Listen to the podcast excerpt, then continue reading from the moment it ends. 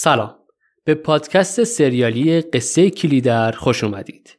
من امیر حسین هستم و تو این پادکست قصد داریم قصه رمان کلیدر رو به زبان ساده روایت کنیم. چیزی که دارید میشنوید اولین اپیزود از پادکسته که تو فروردین 98 داره منتشر میشه. قبل از اینکه بخوایم وارد قصه بشیم من یه توضیحی رو جهت معرفی رمان بگم. همونطور که می‌دونید و اگرم نمی‌دونستید از الان به بعد خواهید دونست رمان کلیدر با 960 هزار کلمه طولانی ترین رمان فارسیه و دومین رمان بلند جهانه و حتی در زمان خودش کاندیدای دریافت جایزه نوبل ادبیات هم شده. خالق این اثر فاخر ادبیات فارسی استاد محمود دولت آبادیه که در طی 15 سال توی دهه 40 و 50 این اثر رو نوشته و در سالهای 57 تا 63 64 هم به چاپ رسیده این رمان در ده جلد. یعنی از اول ده جلدش تو بازار نیومده. خورد خورد چاپ شده. طی چند سال ده جلدش کامل تو بازار اومده. چند سال بعد از انتشار این رمان موجی از انتقادات به راه افتاد. خیلی ها می‌گفتن که این رمان خیلی طولانیه و جا داشت که کوتاهتر باشه. در عین حال بعضی می‌گفتن که اتفاقا زیبایی کلیدر به همون توصیفاتشه چون توصیفات بسیار زیاد و البته ظریفانه و ادیبانه به نظر من داره که اصلا این توصیفات استرکچر و ساختار اصلی رمان هستش. خود آیه دولت آبادی به نقل از ناشر خارجی رمان کلیدر میگه که کلیدر همونطور که باید باشه نوشته شده نه یک کلمه کمتر نه یک کلمه بیشتر. به هر حال کاری که ما می‌خوایم انجام بدیم تو این پادکست اینه که اگه حوصله خوندن این رمان رو ندارید می‌تونید قصهش رو تو این پادکست بشنوید و اگه علاقه‌مند شدید به رمان خود رمان رو تهیه کنید و از خوندنش لذت ببرید. نسخه چاپیش در پنج مجلد چاپ شده و نسخه الکترونیکیش رو هم می‌تونید از اپلیکیشن های مثل فیدیبیو تهیه کنید. این از معرفی خود رمان. اما حالا هوای قصه به اوایل دهه 20 شمسی برمیگرده و بخشی از زندگی مردمان ایلیاتی و روستایی در منطقه کلیدر رو با توصیفات بسیار زیبا و ادبی روایت می‌کنه. کلیدر اسم منطقه بین سبزوار و نیشابور. و این رمان حدود 100 تا کاراکتر داره که در طی قصه به داستان اضافه میشن و حالا ما هم در طول پادکست اونها رو به شما معرفی می‌کنیم. یه توضیح مختصری هم در مورد تلفظ اسم رمان بگم. خود جناب دولت آبادی توی مسابقه هاشون که من گوش کردم میگن کلیدر و لذا منم میگم کلیدر. حالا اسپل انگلیسیش البته کلیدره و بعضیا میگن کلیدر یا کلیدر یا هر چیزی ولی به نظر من رفرنس اصلی خود نویسنده هست. وقتی خودشون میگه کلیدر من هم تبعیت می‌کنم و میگم کلیدر. حالا اگه بعضی جا دستم در رفت حواسم نبود گفتم کلیدر دیگه ببخشید. یه نکته هم اضافه کنم اینکه هرگز هرگز و هرگز چیزی که دارید میشنوید نسخه کتاب صوتی رمان کلیدر نیست. پادکست رو با کتاب صوتی اشتباه نگیرید. این اصلا کتاب صوتی نیست و من فقط دارم اینجا قصه رو روایت می‌کنم. خب از معرفی پادکست بگذاریم بریم وارد قصه بشیم. قصه کلیدر قسمت اول.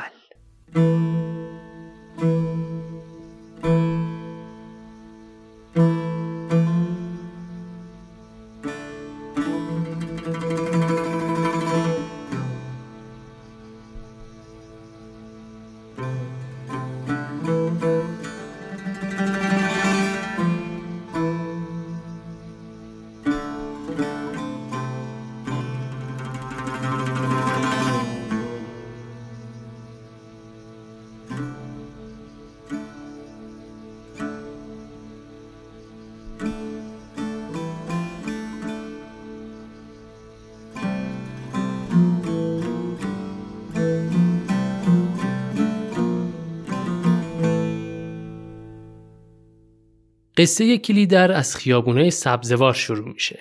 دختری به اسم مارال همراه با اسب سیاهش به اسم قرعات در حال قدم زدن تو خیابونه سبزواره تا به نظمیه برسه برای ملاقات با نامزد و پدرش. مارال دختری کرد اهل خراسان از طایفه میشکالی ها.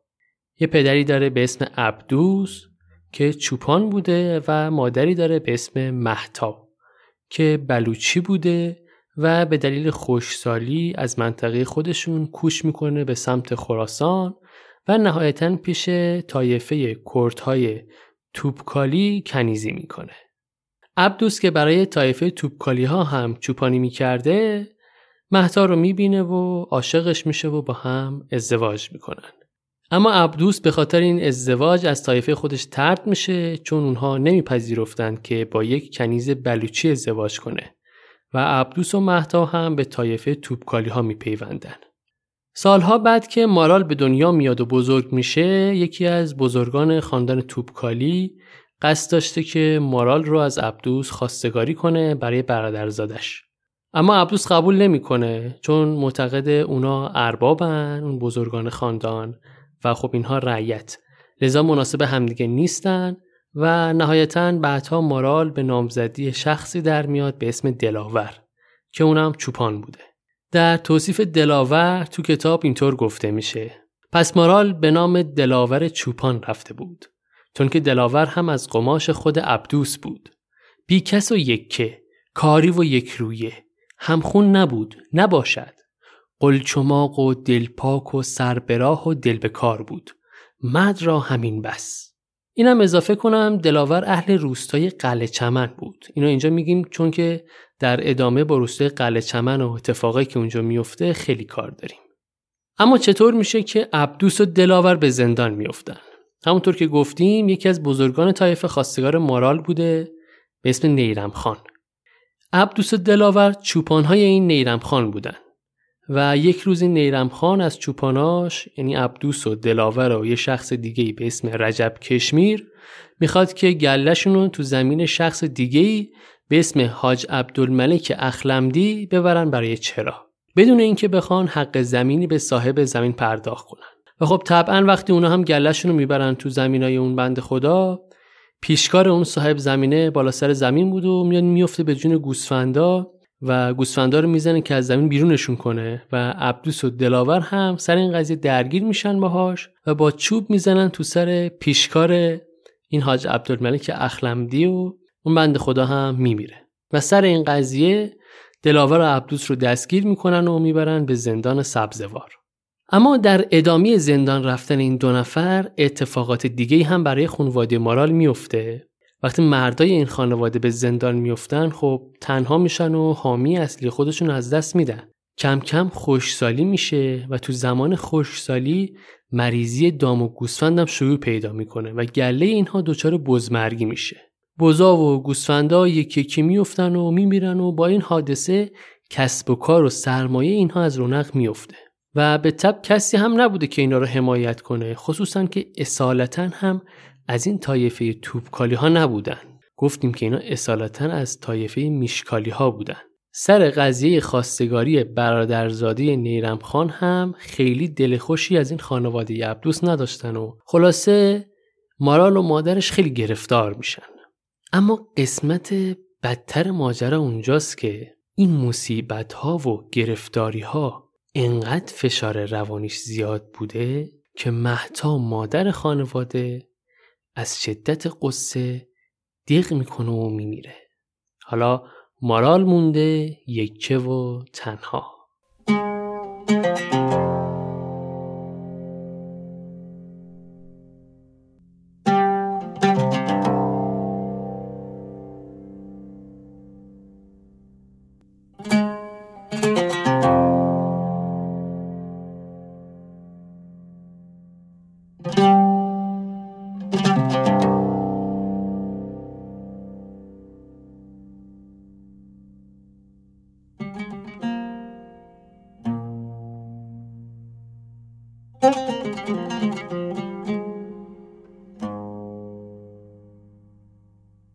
و حالا مارال اومده سبزوار برای دیدن عبدوس و دلاور تا بهشون خبر بده که تصمیم گرفته طایفهشون رو ترک کنه و بره به سمت روستای سوزنده جایی که امه داره به اسم امه بلقیس. تو گفتگویی که بین مارال و عبدوس و دلاور اتفاق میفته در مورد بزمرگی و از بین رفتن گلشون صحبت می‌کنه و میگه که من اینجا تنهام نه حمایت اقتصادی دارم نه حمایت خانوادگی دارم و بهتره برم یه جایی که یک آشنای خونی داشته باشم و میگه می‌خوام برم سوزنده پیش ام بلقیس و اینطور داستان رو تعریف می‌کنه. یه مقدار هم دلاور بهش شک می‌کنه. میگه شاید سمسام خان همون برادرزاده نیرم خان که گفتیم خواستگارش بوده. اسمش سمسام خان بوده. شاید اون پاپیچش شده و براش دردسر درست کرده که خب مورال میگه اینطور نیست. و باباش بهش میگه تو ام بلقیس تو تا حالا ندیدی؟ و ما از زمان تولد تو با اینا اصلا قهریم. الان چطور می‌خوای بری پیش اونا؟ مورال میگه به هر حال چاره نیست. تنها کاری که تو این شرایط ازم برمیاد اینه که برم جای زندگی کنم که یه قوم و خیش داشته باشم. مورال همین وقایع تلخ و برای پدرش و نامزدش میگه. به جز یه چیز. و اونم خبر مرگ مادرشه.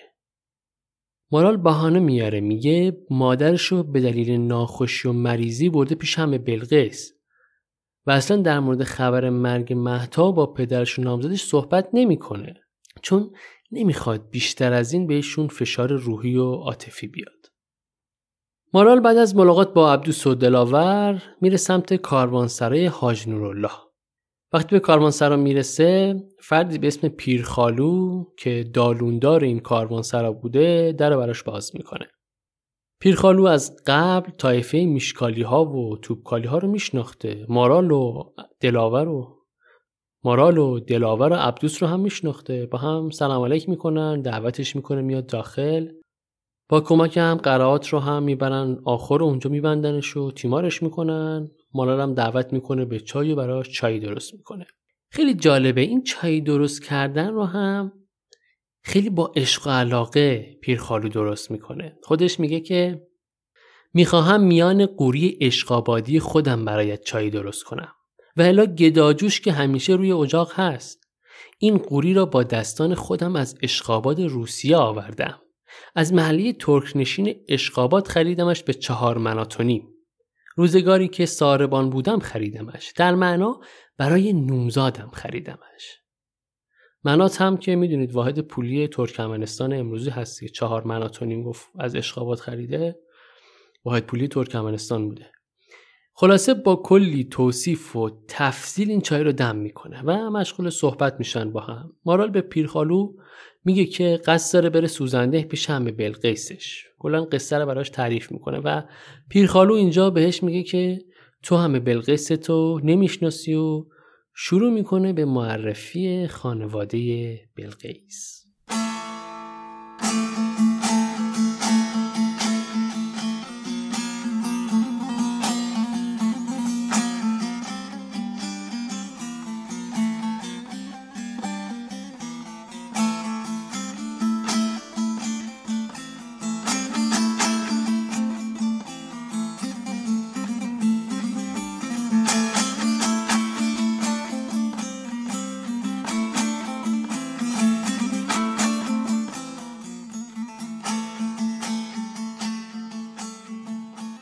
بلقیس خواهر بزرگتر عبدوس بوده.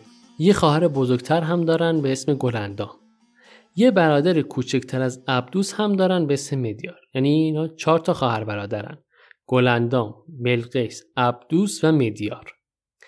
بلقیس همسری داره به اسم کلمیشی. که حالا جلوتر بهش می‌رسیم. سه تا پسر داره. خان محمد بیگ محمد و گل محمد. یه دختر کوچکتر هم داره به اسم شیرو. خانواده کلمیشی یا بهتر بگم خانواده بلقیس با برادر شوهر بلقیس خانمو زندگی می‌کنن. در ادامه به توضیح خانواده خانمو هم می‌رسیم. اون گلندام خواهر بزرگترشون هم یه پسر داشته به اسم علی اکبر و شوهر خالشون هم حاج پسند فوت کرده بوده. اینو اینجا میگیم چون با این علی اکبر حاج پسند خیلی کار داریم. خلاصه پیر خالو که می‌بینه مارال خیلی با خانواده همه بلقیسش آشنایی نداره اونها رو براش معرفی می‌کنه و میگه که اتفاقا یکی از بچه‌هاش هم افتاده تو زندون مشهد. قصه چی بوده؟ قصه اینه که اینا چون ایلیاتی بودن بعضی وقتا یه کارایی می‌کردن و می‌رفتن سراغ گله ها و گوسان میدزدیدن. یه بار خان محمد با اموش و پسر خالش یعنی همون علی اکبر حاج پسند که گفتم ستایی رفته بودن سراغ گله های حاج حسین چارگوشلی. حاج حسین چارگوشلی کیه؟ بعدا بهش می‌رسیم اینجا اصلا باش کار نداریم. خلاصه گوسفند رو میدوزن ولی بعدا دستگیر میشن. میگن مدیارم باشون بوده ولی خب قصر در رفته. اما نهایتا خان محمد رو توی زندان نگه میدارن. یعنی خانموش رو ول می‌کنن پسر خالش هم ول می‌کنن خان محمد رو گیر میندازن. حالا اینکه چه اتفاقی افتاده و چطوری مامورای امنی تفتیش کردن که به این نتیجه رسیدن؟ همه قصه رو بندازن گردن خان محمد؟ باز جلوترها بهش می‌رسیم. پیرخالو یکی یکی پسرای عمه بلقیس رو برای مارال معرفی می‌کنه. از زندان رفتن خان محمد میگه. از هنرمندی و دوتار نوازی بیگ محمد میگه. و دست آخر در مورد گل محمد صحبت می‌کنه. گل محمدی که شخصیت اصلی رمان کلی داره پیر خالو گل محمد آدم پخته و آرومی معرفی می‌کنه. مثلا میگه نمی‌دانم تو ملتفت شده ای یا نه که بعضی مردها از عمری که دارند پیرترند. نه که پیرتر پخته ترند و این توصیفیه که پیرخالو از گل محمد برای مارال میگه. بعد از این صحبت ها پیرخالو آماده میشه برای تدارک شام و جای خواب مارال رو آماده می‌کنه تا برای فردا آماده بشه. برای حرکت به سمت سوزنده.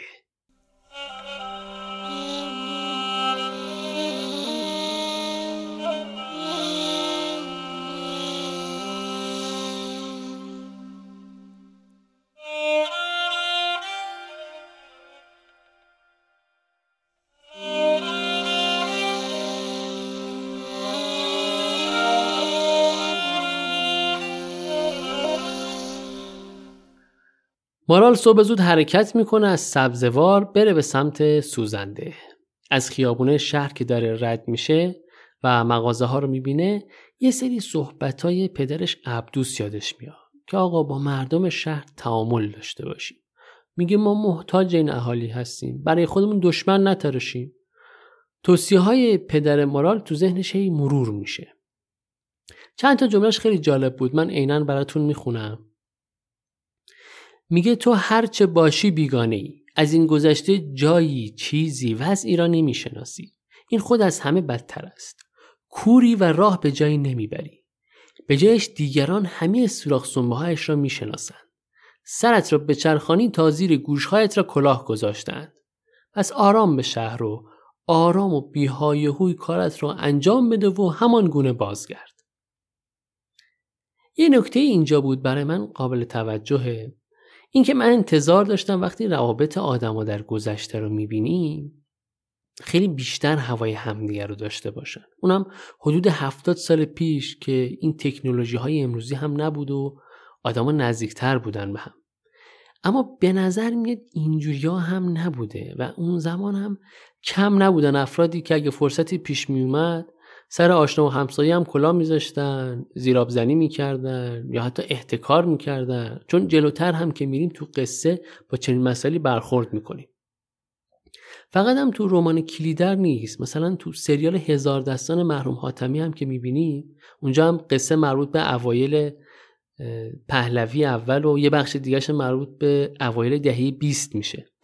اونجا هم شاهد چنین دیالوگایی هستیم که مردم گله می‌کنن روزگار بدی شده و مردم دیگه مثل قدیم نیستن و هوای همو ندارن و از این دست حرف و حدیثا. خب از فضای قصه خیلی دور نشیم. مارال از شهر می‌زنه بیرون می‌رسه به دشت و بیابون. جلوتر که میاد خورشیدم بالاتر میاد چند ساعتی راه میره می‌رسه به یک برکه آب. آبی زلال و خنک هوای مطبوع میاد میشینه لب آب یه آبی به سر و صورتش می‌زنه نفسی تازه می‌کنه اسبش یه استراحتی می‌کنه. پاشو تو آب می‌بره می‌بینه این خنک های آب چقدر دلنشین و دلچسبه. به ذهنش میاد اصلا بریم تو آب یکم آبتنی کنیم. هوا که عالیه آفتابی هست آبم که تمیز و زلال و گوارا استفاده کنی. ولی یه تردیدی داره باز که برم نرم زش نباشه. به قول ما بد نشد. حتی از اسبش هم خجالت می‌کشه. فکره تو ذهن مارال میگذره. توصیفات جالبیه. من این یه پاراگراف رو عینا از کتاب می‌خونم که چه فکرایی تو ذهن مارال میگذره.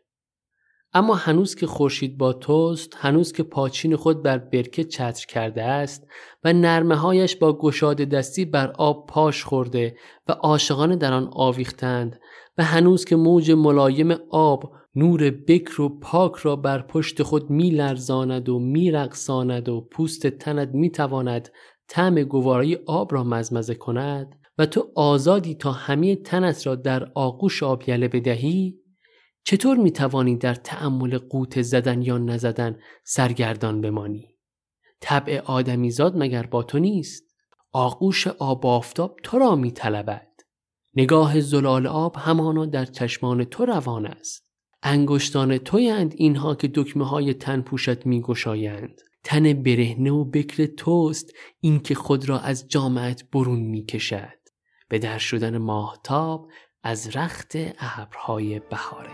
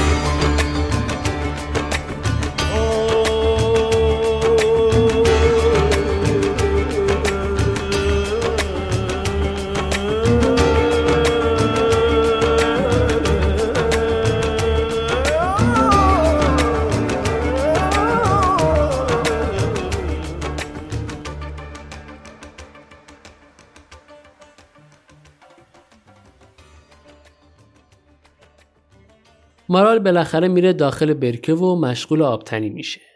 اما چیزی که مارال ازش خبر نداره اینه که خیلی اتفاقی یه آقای اون دور برا بود و یه جفت چشم سیاه داره مارال رو نگاه می‌کنه و انقدر غرق تماشای ماراله که نویسنده در وصفش میگه بناگوشش علو گرفته بود و خون در شقیقه هایش میتپید این بنده خدا سر جاش خشکش زده بوده. حتی به ذهنش می‌رسه بره سمت این خانوم با اینکه نمیشناختتش.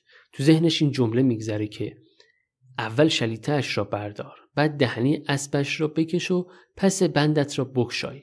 بند منظور بند تنبونه. گرچه ای مرد بند تو هنوز به حرام باز نشده است. اما این زن که به آدم حرام نیست از شیر مادر هم گواراتر. ولی خب اون آقا هیچ کاری نمی‌کنه. یه لحظه صدای شیهه قرات بلند میشه همون اسب سیاه مارال که متوجه این حضور آدم غریبه شده بوده. مارال سر میچرخونه می‌فهمه اسبش داره یه سمتی رو نگاه می‌کنه نگاه اسب دنبال می‌کنه مرده رو می‌بینه. خیلی هول میشه خودش رو جمع جور می‌کنه ولی چهره مرد رو می‌تونه تشخیص بده. می‌بینه شلوار سیاه داره پیرن سفید تنشه. مرده هم هول می‌کنه و زود سوار شطورش میشه و راهش رو می‌گیره میره. یه لحظه به ذهن مارال یه چیزی خطور می‌کنه. میگه پس چرا رفت؟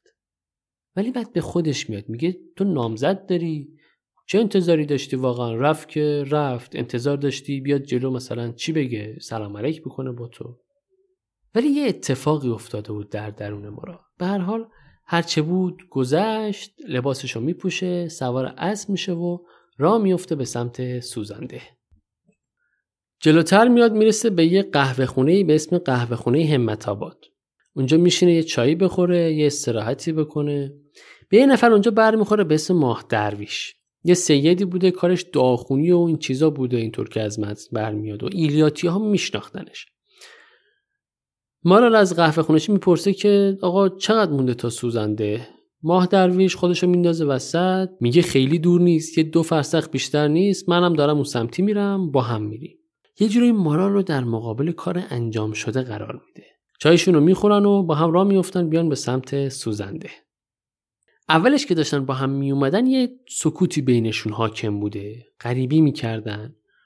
ماه درویش پیش خودش میگه اینجوری که نمیشه که من قلندر یکی گرد بیابونای خراسونم. با یه خانوم همراه شدم نمی‌تونم چهار کلمه باهاش صحبت کنم. می‌خواد سر صحبت رو باز کنه از مارال می‌پرسه اهل سوزنده که نیستی؟ مارال هم زده بوده تو برق خیلی خشک میگه نه. جالبه همین یه جمله رو که ما میگیم برق و اینا نویسنده چطور توصیف می‌کنه. مارال همان گونه که نظر به راه داشت بی آنکه پندار خود بشکند به او گفت نه. و کلامش چنان کوتاه و بریده بود که ماه درویش مجال سخنی دیگر نیافت. ولی ماه درویش واقعا کار داشته با مارال که البته اصلا نمیشناخته مارال رو. میگه تو بالاخره چرا داری میری سوزنده؟ کیو می‌خوای اونجا ببینی؟ مارال هم میگه تو چه کار داری من برای چی میرم سوزنده؟ ماه درویش یه لحظه وای میسه میگه ببین من یه پیغام دارم. نمی‌دونم تو اونجا پیش کی می‌خوای بری چه کار داری چقدر میشه بهت اطمینان کرد. ولی یه پیغام دارم اینو حتما برسون. یه دستمال ابریشمی از جیبش در میاره. میگه اینو برسون دست شیرو دختر کل میشی و راه رو به مارال نشون میده و خدافزی می‌کنه و میره.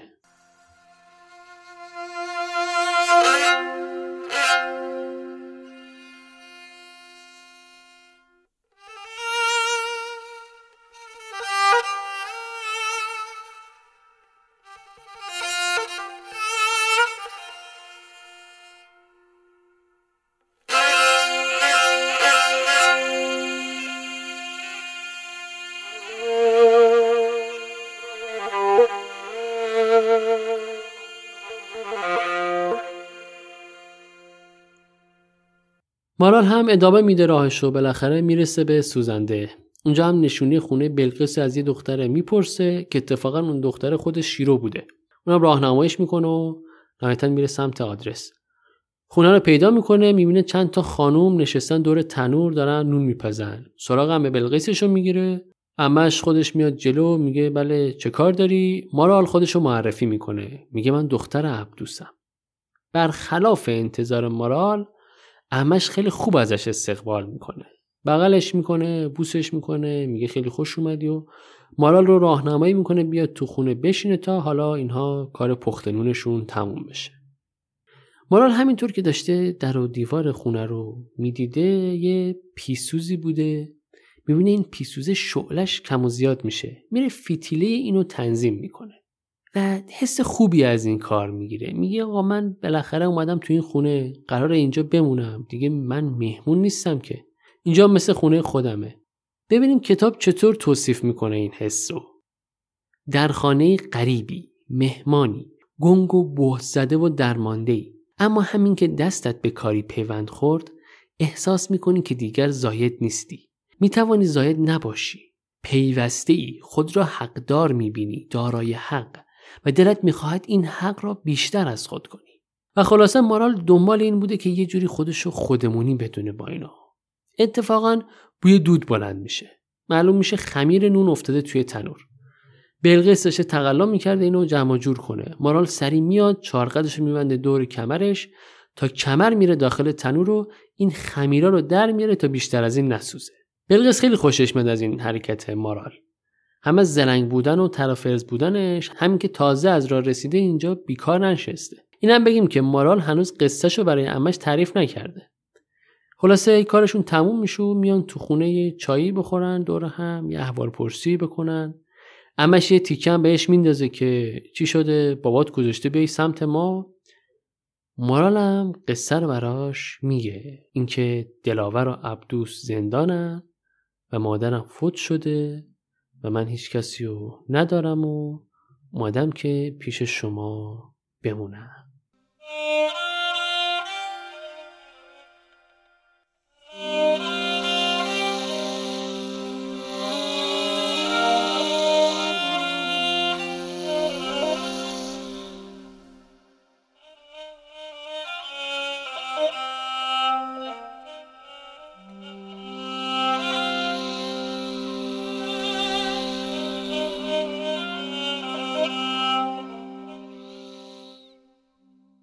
توی این time که مارال اومده بود سوزنده کلمیشی توی سوزنده نبود. یه جورایی مردا توی دشته کلیدر مشغول گلهداری بودن. کلمیشی و بیگ محمد و خانمو که گفتیم برادر کلمیشی باشه و صبرخان داماد خانمو توی کلیدر بودن. زیور و بلقیس و شیرو با گل محمد اومده بودن سوزنده برای کار درو. بلقیس همینطور که با مارال مشغول صحبت بوده گهگداری یه کمی هم گله می‌کرده از زیور. زیور کیه؟ زیور عروس بلقیسه زن گل محمد. قصه ازدواجشون هم اینطوری بوده که گل محمد زمان سربازیش میره جنگ. حالا اینجا اشاره نکرده جنگ کجا. و تو اون درگیری ها شوهر زیور که دوست و همرزم و هم محله گل محمد بوده کشته میشه. و وقتی گل محمد برمیگرده با زیور ازدواج می‌کنه. زیور از گل محمد چند سال بزرگتر بوده. حدودا 35 ساله بوده. گل محمد هم 27 ساله بوده. زیور بچه دار هم نمی‌شده. مجموع اینها که هم بزرگتر بوده و هم بیوه بوده و هم بچهش نمی‌شده باعث شده بود تو خانواده کلمیشی خیلی محبوبیتی نداشته باشه. البته خود کلمیشی و شیرو باهاش خوب بودن ولی بلقیس عملا باهاش چپ بود. حتی بعضی وقتا یه تنه هایی هم به اینا می‌زد که آره تو پسر منو گول زدی و شما دوتا قبل از اینکه شوهرت هم کشته بشه یه سر و سری با هم داشتید اینجوری هم نبوده که اون از جنگ برگرد و یهو ببینه تو بیوه شدی و با تو ازدواج کنه. خلاصه دل پری داشتن این عروس و مادر شوهر از هم دیگه. حتی اونجا هم که مارال اومد از تو تنور خمیر رو در آورد بلقیس یکم دروش بار زیور کرد که تو چه زن خونه هستی که یه تنور رو نمی‌تونی جمع بکنی. همین قیاس کردن ها و سرکوف زدن ها و سرزنش ها باعث شد که از همون اول زیور نسبت به مارال موضع بگیره. ولی کلمیشی که پدر شوهر زیوره خیلی اینطور نیست. انقدر سرکوف نمی‌زنه. اون برا خودش گله و یلیه برا خودش. فقط سال گذشته که با گرگا درگیر شده بود این قوزک پاش و گرگا گرفته بودن کنده بودن و به همین کم میشلید لذا دیگه نمی‌تونست مثل سابق به گله برسه. بیگ محمد کمکش بود گل محمد کمکش بود و اونا بودن که عملا گله رو میگردوندن. ولی خب کلمیشی هم بالا سرشون بود. میدیار برادر بلقیس هم چند تا گوسفند داشت و اونم تو دست و بالشون میپلکید. منتها میدیار یکم سر به هوا بود. کلا آدم عاشق پیشه خاطرخواه یه دختری هم هست که جلوتر داستانش رو تعریف می‌کنیم.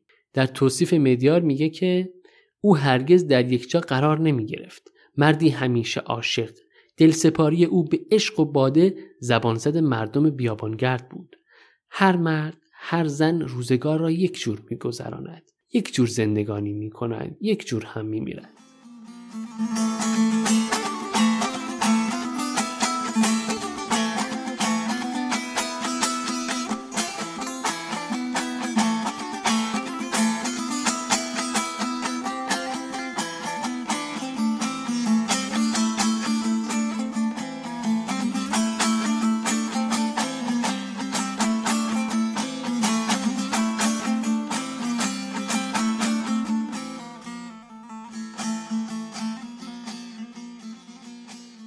برگردیم به خونه بلقیس توی سوزنده.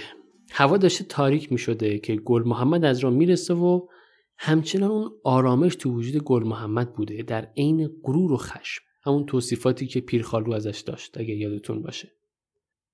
با اینکه یه جورایی هم اعصابش ناراحت بوده اما خیلی آروم و بیواهمه و بیدغدغه میاد وارد خونه میشه با یه حالتی که دنیا رو به هیچ جا هم حساب نمی‌کنه. به قول نویسنده از آن گونه حالات که جهان را بر جوان بیهوده می نماید گل محمد میاد توی خونه بلقیس میاد به استقبالش شیرو میاد مارال رو بهش معرفی می‌کنن و یه پیاله آبی دستش میدن و شروع می‌کنه به گله کردن. چرا؟ گل محمد رفته بوده روستای قلعه چمن. قبلا هم اشاره کردیم که دلاور نامزد مارال اهل قلعه چمن بود. که از باب قلی بندار گندم بخره. باب قلی بندار یه جوری کت خدای ده بوده که حالا بعدا خیلی کار داریم با این باب قلی بندار. خیلی از لوکیشن ها تو خونه باب قلی بندار اتفاق میفته چون خوشسالی بوده و محصول هم نبوده گندم و دلا پهنا با گل محمد حساب می‌کنه. ولی گل محمد چاره ای نداشته. باید گندم سالش رو تهیه می‌کرد و وقتی برمیگرده خونه کلی بد و بیرا پشت سر این باب قلی بندار میگه. بعد از این صحبت ها و تعریف ها دور هم میشن یک چایی بخورن.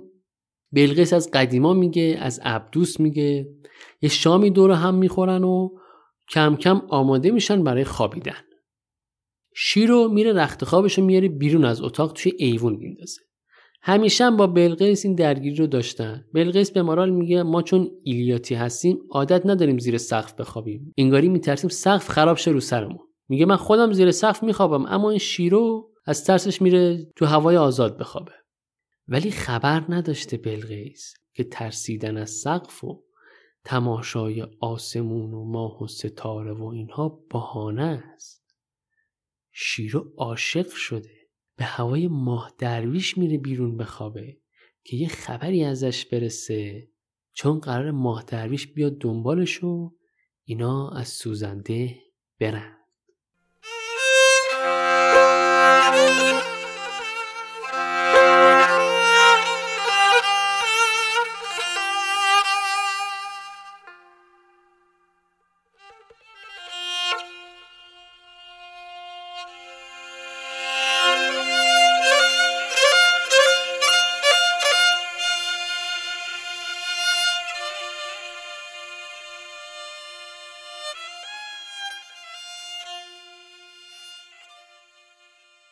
مارال هم متوجه میشه قضیه چیه و چرا شیرو اصرار داره بیرون بخوابه. مارال هم میاد پیش شیرو میخوابه و کم کم سر صحبت رو با هم باز می‌کنن. درد دلشون شروع میشه برای هم دیگه. مارال میگه من از خونه زدم بیرون اینجا احساس غریبی می‌کنم و دلتنگم و از این حرفا. شیرو هم لالو صحبتاش میگه من یه رازی دارم که به هیچ کس نمی‌تونم بگم. مارال اینجا دوزاریش میفته. می‌بینه فرصت خوبیه. میگه آقا من می‌دونم راز تو چیه. بهش میگه برات از ماه درویش پیغام آوردم. دستمال ابریشمی رو در میاره و میگه ماه درویش فردا شب منتظرته. این شیرو خیلی خوشحال میشه میپره بغل می‌کنه مارال رو ماچش می‌کنه کلی قربون صدقش میره. بعد تازه کلی از قصهش به ماه درویش میگه که آره اگه برادران بفهمن پدرم رو در میارن زندم نمی‌ذارن و من هر جور شده می‌خوام با ماه درویش ازدواج کنم. خلاصه این صحبتشون که تموم میشه می‌گیرن میخوابن. اما دو نفر هستن که تو این خونه خوابشون نمی‌بره. یکی مارال یکی گل محمد. حتی اون موقعی که داشتن شام میخوردن و بلقیس داشته براشون تعریف می‌کرده از قدیما اینا اصلا گوششون بدهکار حرفای بلقیس نبود. همون موقع هم که اولین بار همدیگه رو توی خونه بلقیس دیدن جفتشون به یه چیز مشترک فکر می‌کردن. و اون موضوع اینه که ظهر همون روز که مارال داشت تنهایی تو برکه آبتنی می‌کرد اون مرد غریبه‌ای که مارال رو میپایید کسی نبود جز گل محمد.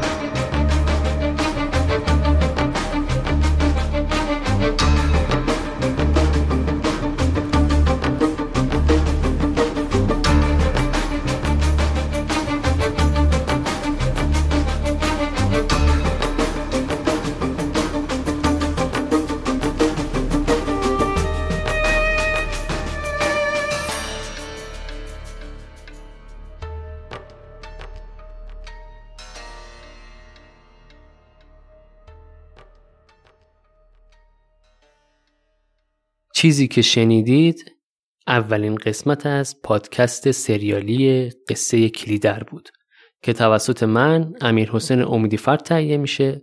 این پادکست رو روی پلتفرم های پادکست مثل Podbean، ناملیک و شنوتو می‌تونید پیدا کنید و گوش بدید. البته از طریق کانال تلگرام هم می‌تونید پیگیری کنید. منتها قسمت های بعدی رو احتمالا با چند روز تاخیر روی تلگرام قرار میدیم. پیشنهاد منم اینه که از app پادکست برای شنیدن پادکست استفاده کنید. هم امکاناتش برای شما بهتره می‌تونید سرعت پخشش رو کم و زیاد کنید. اگه جای متوقف می‌کنید پادکست رو بعدا که برمیگردید از ادامش می‌تونید گوش کنید. هم برای ما podcaster ها بهتره چون اینجوری feedback بهتری از مخاطب می‌گیریم که چقدر گوش کردن پادکست رو یا کجاهاشو زدن جلو زدن عقب. و اگر خوشتون اومد از این پادکست بهترین حمایت اینه که اونو به بقیه هم معرفی کنید تا از شنیدنش لذت ببرن. قسمت بعدی پادکست حدودا یک ماه دیگه منتشر میشه. فعلا برنامه منظمی برای انتشارش در نظر نداریم. اما قطعا مخاطب رو در نیمه قصه رها نمی کنیم. چند تا اپیزود جلوتر بریم. روال انتشارش هم امیدوارم که منظم و مشخص بشه. سپاس از شما که ما رو میشنوید.